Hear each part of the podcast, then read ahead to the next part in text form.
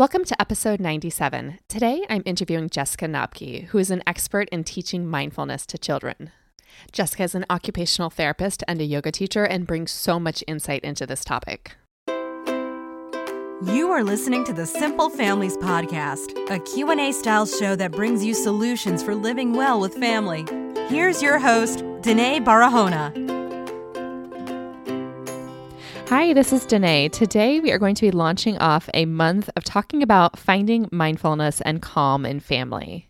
If you're interested in joining this discussion, go to simplefamilies.com forward slash March to join the focused small group on this topic. But first, I want to give you a quick word from our sponsor. Today's episode is sponsored by HelloFresh. I recently had the opportunity to try HelloFresh after sampling a few different meal services, and I have to say that the recipes from HelloFresh were much easier to prepare. They also have a lot of options for one pot meals, which I love because that makes cleanup just as easy as well. All the ingredients came separated by recipe, so I could easily grab the brown recyclable paper bag of ingredients and get started cooking. HelloFresh offers three options. They offer a classic option, a veggie option, and a family option. I chose the family option because those recipes tend to be quick and easy and things that the whole family will love, and it didn't disappoint. HelloFresh definitely takes the energy and brain power out of meal planning, which I appreciate. And also made it really easy for me to cook with my kids. I loved the visual recipes with the pictures of each step. My four year old could easily follow along with me. So give HelloFresh a try. You can go to HelloFresh.com and use the promo code SF30, as in Simple Families 30, and you'll get $30 off your first week. On to today's episode. Today, I'm talking with Jessica Knobke from Lily Pad Yoga. Jessica teaches yoga and mindfulness to young children outside of New York City. She works in schools, yoga centers, and she recently launched a YouTube channel, which we're really excited about in our house. If you go to the show notes at simplefamilies.com forward slash episode 97, you can get the link to Jessica's YouTube channel along with the other things that we talk about today. Jessica is an occupational therapist and a yoga teacher by training, and she's passionate about getting kids moving. She also is invested in teaching our kids to slow down and to breathe and to find calm in this busy world. I really enjoyed talking with her, and I hope you all will take away as much as I did. Here's the interview. Hi, Jessica. Thanks so much for taking time to come on the show. Hi, Denaye. Thank you so much for having me on. Jessica, I am really interested to hear more from you. And you specialize in mindfulness for kids. And I want to know, first of all, how you got into this. Well, I've been an occupational therapist for many, many years and a pediatric occupational therapist for a, a good portion of that. And a few years ago, I started to fall in love with yoga in my own life. And I just found that the movement and the breath felt so good to me and so grounding and so calming. And I thought, this would be really amazing for my occupational therapy clients. They, most of my clients need um, a lot of movement. And I thought, yoga would be such a fun way to give them all that input that they need that's so good for them in a really fun and creative and loving way. And then the strategies of breath would are so helpful to self-regulate and we can use the breath to energize us or to calm us. And so I went and got my 200 hour certification to teach adults and then I went on to get my 95 hour certification to work with children, as well as taking a ton of other courses related to children's yoga and mindfulness. And I started to incorporate it into my occupational therapy sessions. And then what I started doing was was speaking to the schools in, you know, I live in northern Westchester, right outside the city. So I started um, reaching out to the schools and saying, I think this would be really great to put into your school day um, you know so great to teach these to teach all the children teach an entire community of children these skills and strategies and really the foundation of social emotional learning. And um, and so i've implemented programs in a number of private and public preschools and elementary schools and middle schools in Northern Westchester. And that's been really exciting for me because that was really my dream when I founded Lily Pad Yoga was that I would be teaching children within their school day and just a whole community growing together. So it's been really, really exciting. I love to hear that that you're marrying this idea of yoga and mindfulness with occupational therapy because I, as we know occupational therapy is a growing field and that there are more and more children who are benefiting from occupational therapy services. And in general every child can benefit from movement and from breath and from finding a little bit of calmness. So I love that you're bringing these services to schools and to children and I also love that you just launched your YouTube channel, which is really exciting.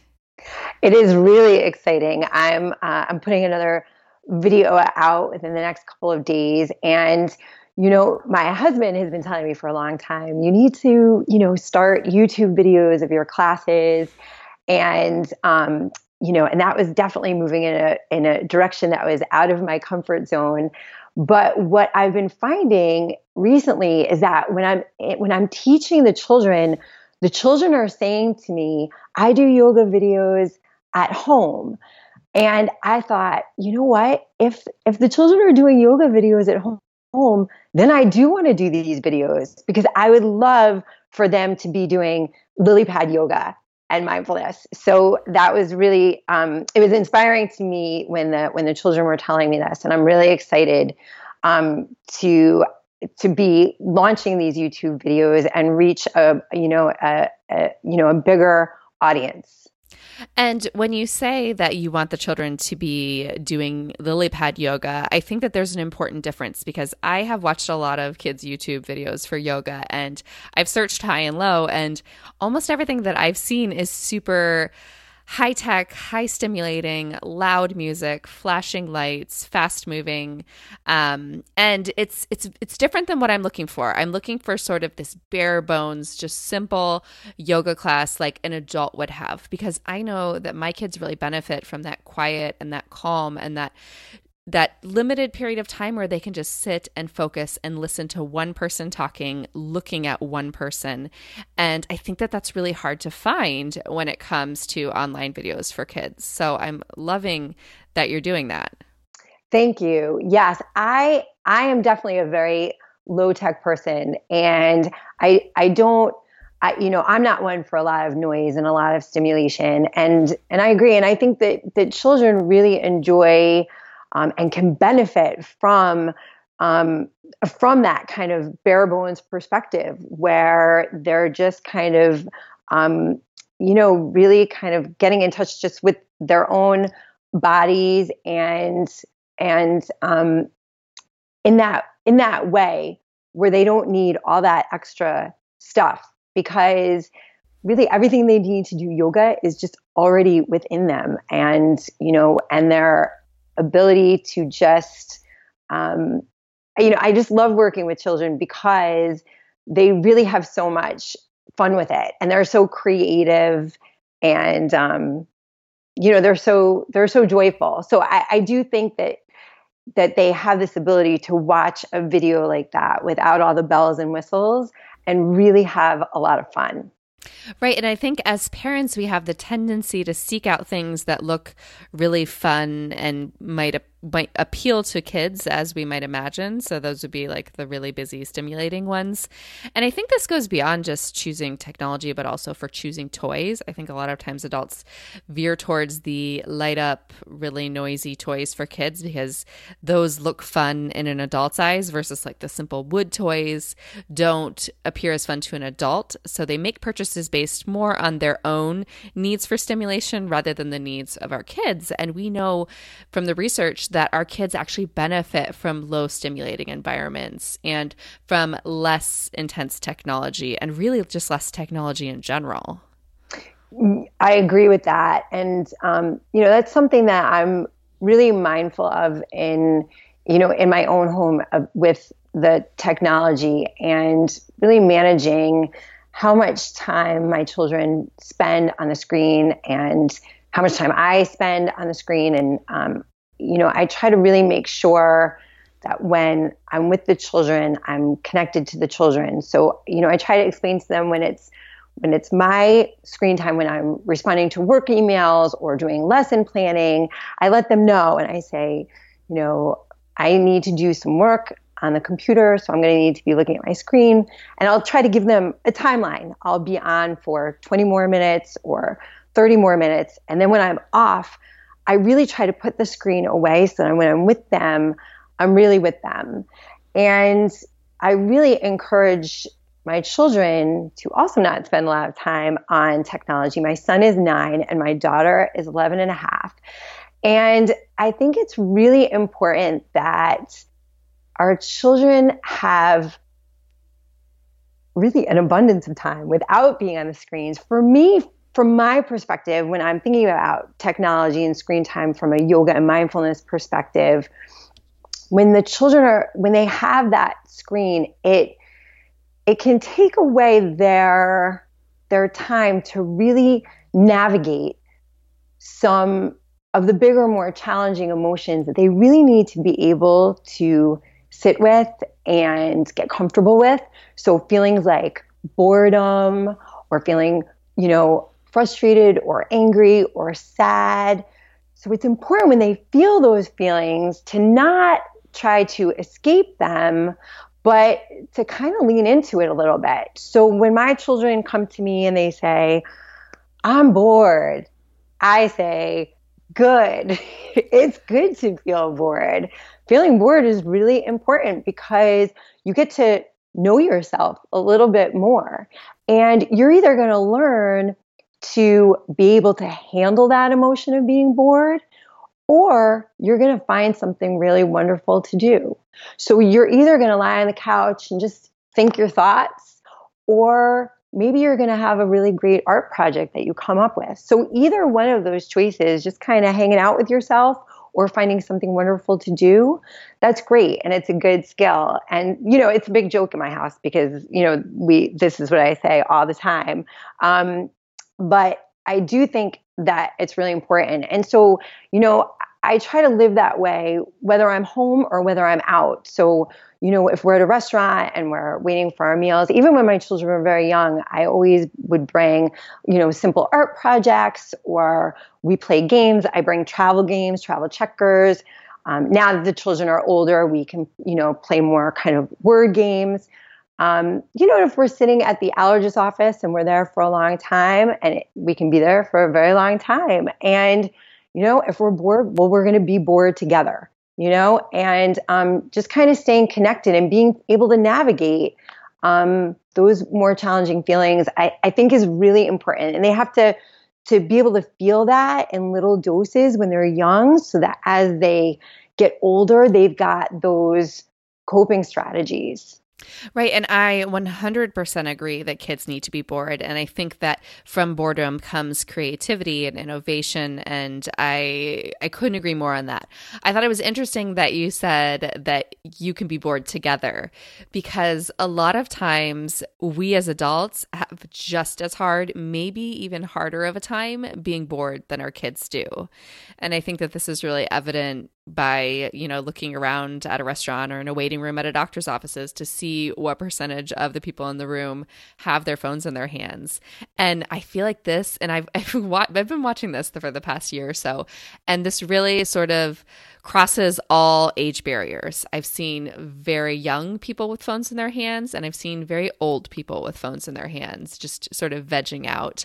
Um, and i think yeah it's it is contagious and it's addictive. And it really does sort of create this barrier from us being present in the moment and being really aware of what's going on around us. Absolutely Denaye. I, I completely agree with you. And and that's what we do. So if we're waiting online at the market you know we, we're checking our phone to see you know what's going on. And um, and so we are constantly being distracted and it is it is it has such an unbelievable addictive quality. And you're right and it spans all ages. And you know that's even when i um you know when i'm at the market i really try to not pull out my phone and make sure when i'm checking out that i'm looking at the person that's checking me out and even connecting with them at that time. And it, it is important you know I, you know, sometimes I'll see, you know, at bus stops and the big kids, there'll be like a group and everybody's on their phone. And right, or at the market and everybody's in line and everybody's on their phone. And, you know, these, even these are skills that we need to navigate is just, you know, having those simple conversations or awkward conversations or whatever it is like these these are life skills you know to be able to kind of um, you know to be able to wait to um, be able to be patient to be able to um, to converse. And and so when we're when we're constantly escaping and on our phone we don't we don't have those kind of opportunities uh, yes, that is so true. And it makes me think about sometimes, like, if I have to go on a road trip or, you know, if I'm taking the train or something like that and I'm on my phone a lot, I look down and then look up again and realize that I've just missed everything. Not just the visual things, but the auditory things. And really just a big span of my life that I'm not I'm not going to get back. And you're right. Like sometimes there's there's real work that I'm doing and then sometimes there's not. Sometimes I'm using my phone and technology as an escape, as an escape from boredom, as an escape from just whatever I'm feeling or not wanting to deal with on any given day. Yeah. Yeah. And that's, you know, it's funny because um I was, you know, organizing some of my thoughts the other day and you know get you know in preparation for for talking to you and just trying to get some of my um, ideas just clarified. And my son said um, what are you doing? And I, I told him what i was doing and he said can i help you? And i said sure. I said do you want to write down you know kind of my thoughts? And so what i was thinking about at that time was my you know organizing my thoughts on technology. And my son said he said, everybody's always looking down at their phone. And he said, but life isn't about looking down at your phone. Life is looking up because it's all around you. And I said, yeah, it is. So to your point of when we're looking down, we, we are missing, um, we're missing a lot of stuff. Right. And I love that your son said that. And I think that on many levels, kids have this ability to be present and to be mindful in their early years that we as adults have long lost. It's sort of like there are, there are all these gifts that children have, like the ability to um, believe in fantasy and have wild, amazing imaginations. Um, they have an ab- amazing ability to learn languages and hear distinct differences between sounds. And they also have this amazing ability to be right now now, right here in the present, and to really have an appreciation for that. And I know that a lot of times I'll pick up my son from school and I'll be like, What did you do today? And he's just like, He's like, What are we having for lunch? And or like, you know, and in my mind, I'm very much like, I want to hear what happened today. I want to hear about your day. And in his mind, he's like, I'm hungry and I'm ready to eat. And it's very much about what's going on right here, right now. And developmentally, that's completely appropriate. Developmentally, young children do tend to live in the present. At what age, Jessica, do you feel like you've seen anxiety start to kick in? Because, like you said, you know, this is an epidemic. Anxiety and depression in childhood and in our teenage years is something that we're seeing more and more, and it's it's yeah. just getting worse. So, where when do you see that transition? Because you work a lot with elementary school and preschool age, right? I do. I would say I really see it by kindergarten that the children are telling me that um, that they feel nervous about you know about things, and sometimes I might see it. Um, I've had children, you know, maybe sometimes at four year old four years old say stuff like that to me, but usually I've I'm seeing it at five and up. I'm seeing, um, you know, and and and working with children who are having a large amount of anxiety. So my gut feeling on that, that which sort of where my mind goes, is this idea that kindergarten is the new first grade, and that we're moving all of these academic requirements up earlier and earlier, and requiring kids to sit more and more when they're not developmentally ready. And I mean, is that part of this? Do you think? I mean, I know I, I always point the finger at that because I see that that's happening more and more. I will say, you know, children don't have as much of an opportunity to move as they did. And movement is incredibly important um, for our brains and for learning. And children require so much more movement than we do. And I mean, and and some, you know, and, and maybe I shouldn't have said that. Maybe I would say some children need more movement than other children do, and but they all need a lot of movement, right? They all need a lot of movement. They just do. It's their bodies and you know everything has a purpose so children require a lot of movement because they need a lot of movement to grow and to make all those connections so that they keep growing and keep you know refining their fine motor coordination and keep evolving and so their desire to move is so great and and you know when we move it also you know, the way we move and the way we hold our body, it all sends signals to our brain, whether our brain should be paying attention or whether it's, you know, or whether it should be resting. So movement is incredibly important. And and some children, you know, really need more movement than others. And so those children, especially when they're expected to sit and be still for long periods of time, it's very hard for them. And what I always explain, you know, to the grown-ups in their lives is that you know, they children inherently want to please us. And so it's not that they don't want to sit still for you, it's that they can't sit still for you. Children inherently know what their bodies need in regard to movement so that they can feel organized and in the best position to learn. So children who need more vestibular movement, movement through space, they tend to, you know, maybe, um, maybe, uh, you know, whirl around a little bit more, or they're the ones who maybe need to run a little bit more, do a lot of rocking in their chair. Um, some children need more of that heavy work, that proprioceptive input. Um, so sometimes you might see those children moving away where they're kind of crashing or leaning against the walls. And so they need more input. And so when children are, are given the opportunity to move, they can find those, those opportunities to give their bodies what they need so that they are in the best position to move. And so that's, you know, certainly a part of it. And, um, you know, and the expectations are different now than they were um, for previous generations. And so I I do, you know, hear from children, you know, they feel nervous, you know, nervous about um, taking a test or nervous about their homework or nervous if they don't understand something. Um, and I, you know, I love, you know, teaching children really about how their brains and their bodies work and how that feeling of anxiety um, how that makes changes in our minds and our bodies. And so I love to teach them, you know, about, I, I tell them about their amygdala and how it works and how that is, you know, a really, a part of our brain that is a fierce friend of ours that is always looking out to protect us. And so when we feel nervous, our amygdala sets a lot of things in motion and makes changes in our mind and our bodies.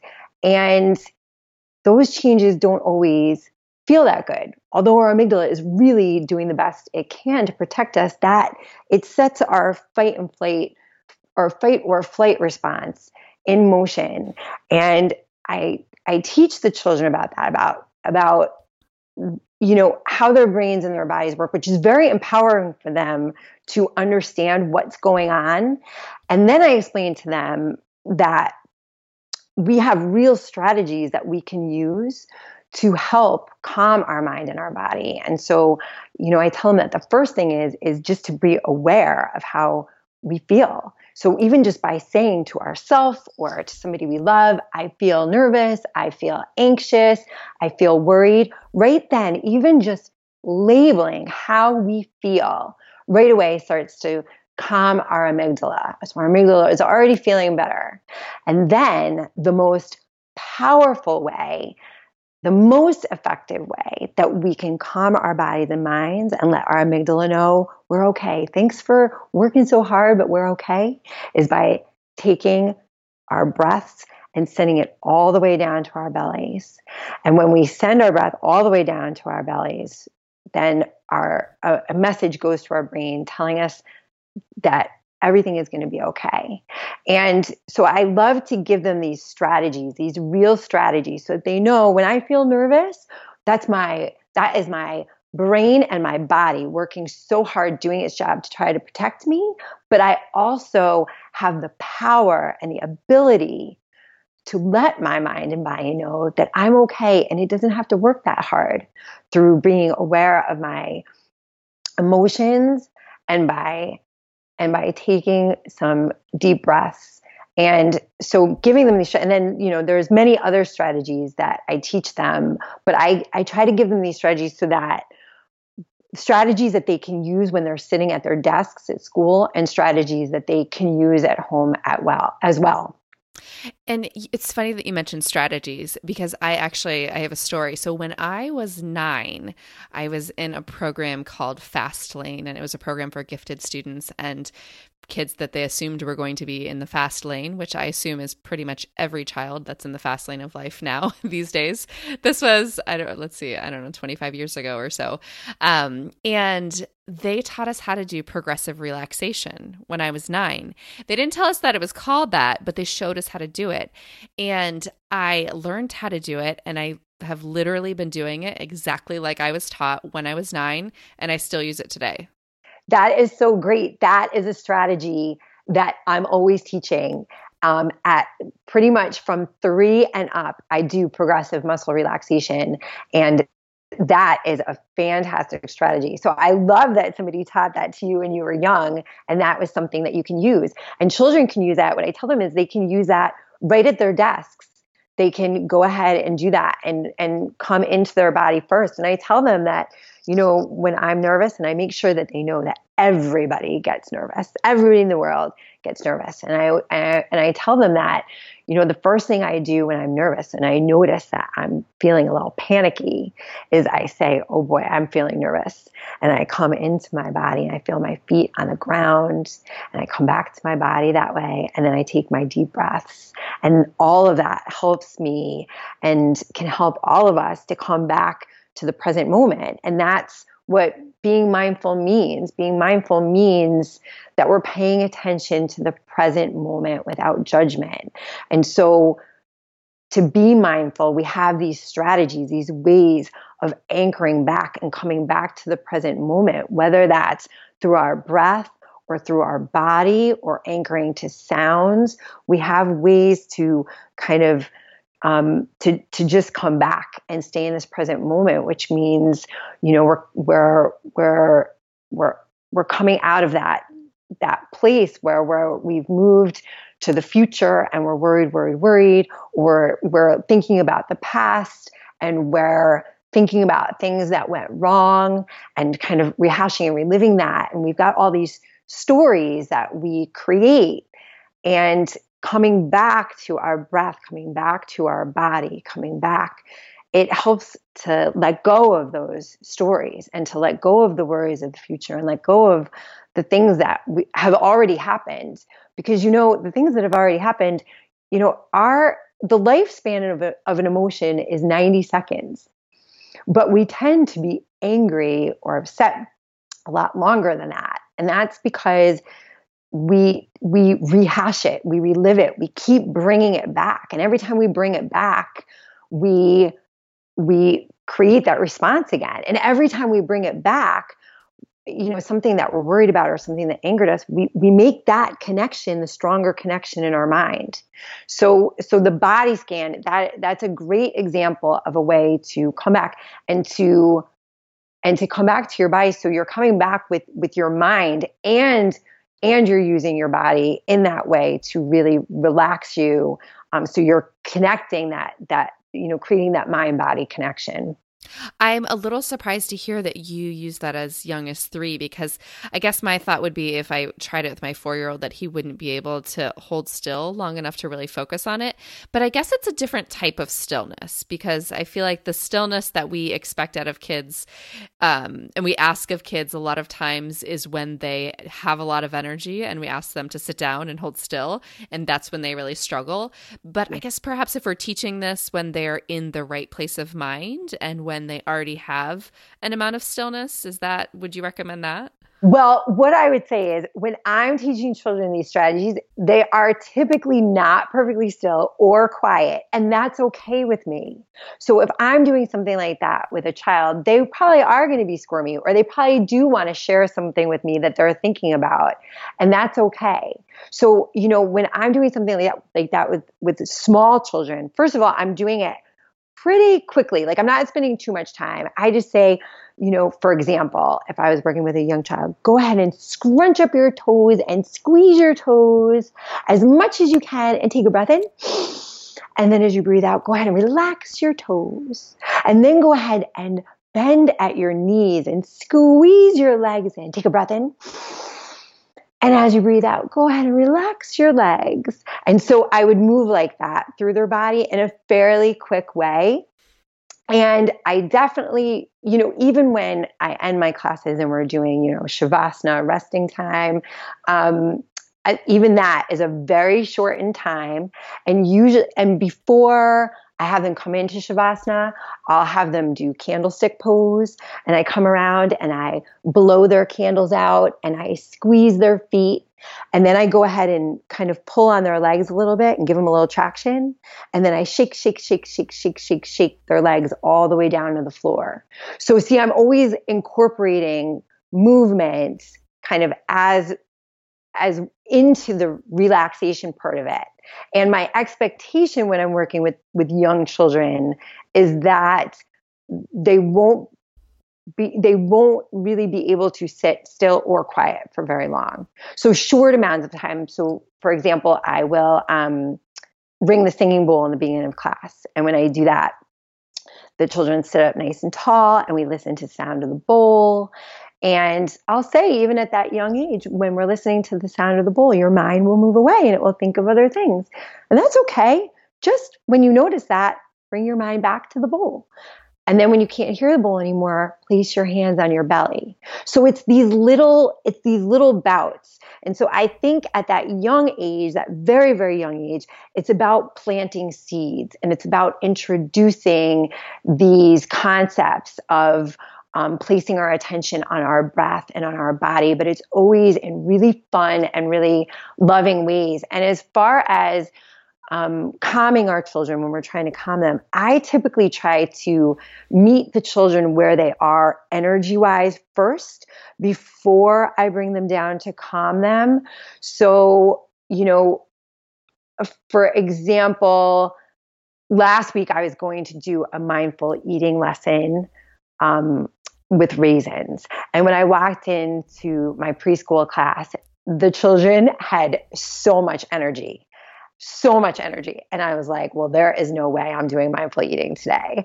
And so I scrapped that and we sang a really fun song and I followed their lead. So if if I come in and they're all kind of jumpy, well, then I'm going to start, you know, with a frog pose. And then I'm going to move to, you know, the next pose, but I'm going to meet them where they are based on on what I see they need. And they're showing me what they need by the way they're moving.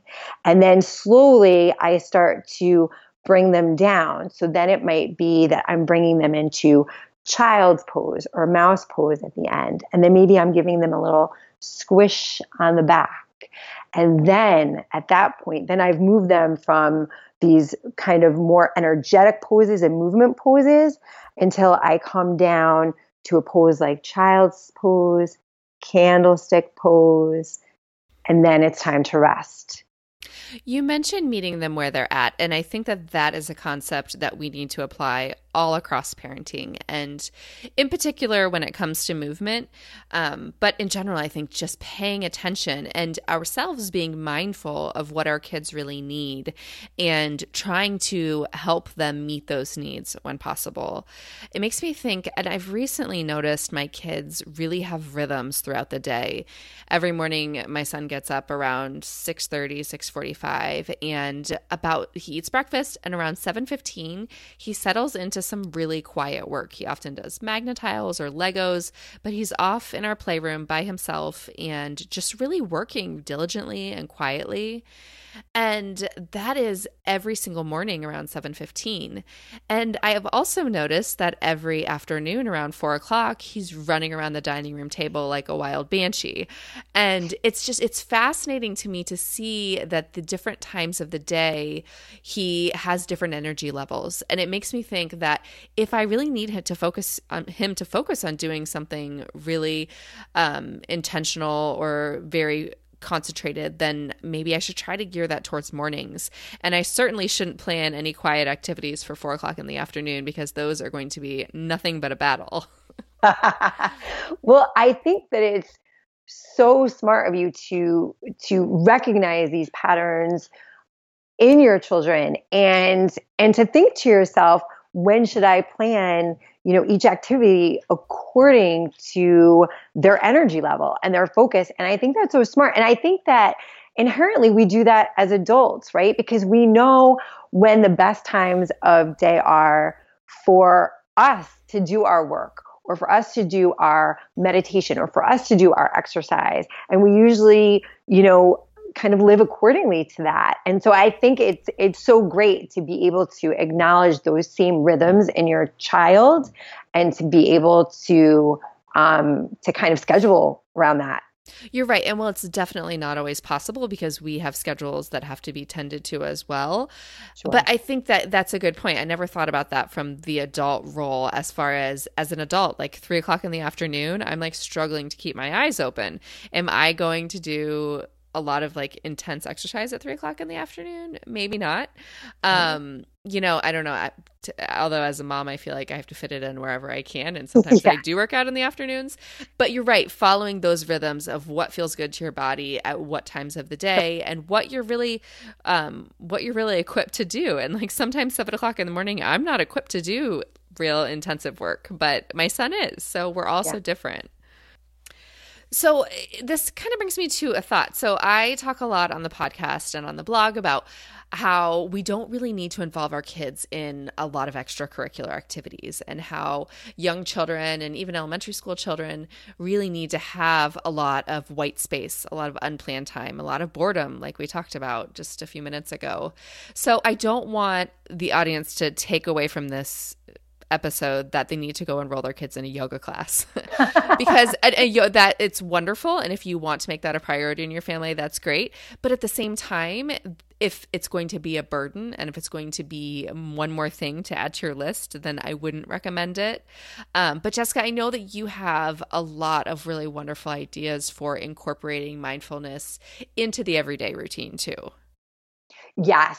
You know I, there's there's a lot of ways that you can bring it into your home. And as far as the yoga and the movement, you know, you can have a yoga adventure with your child anytime. And you can take a rocket ship to the zoo or you could take a plane to the jungle. That's what we did today in class. We took an airplane to the jungle and you can incorporate music and you can just follow their lead and just just that time to connect and let them move and create and become whatever animal they want or whatever thing in nature they want is a great way to move your body and connect.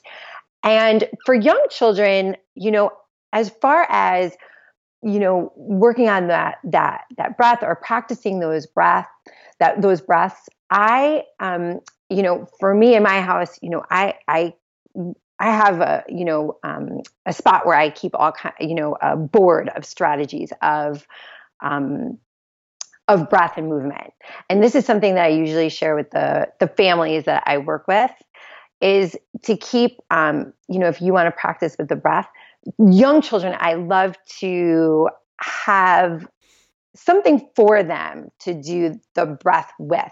So one of those things are feathers. And so they can take the feathers and put them on their palms and blow their feathers off.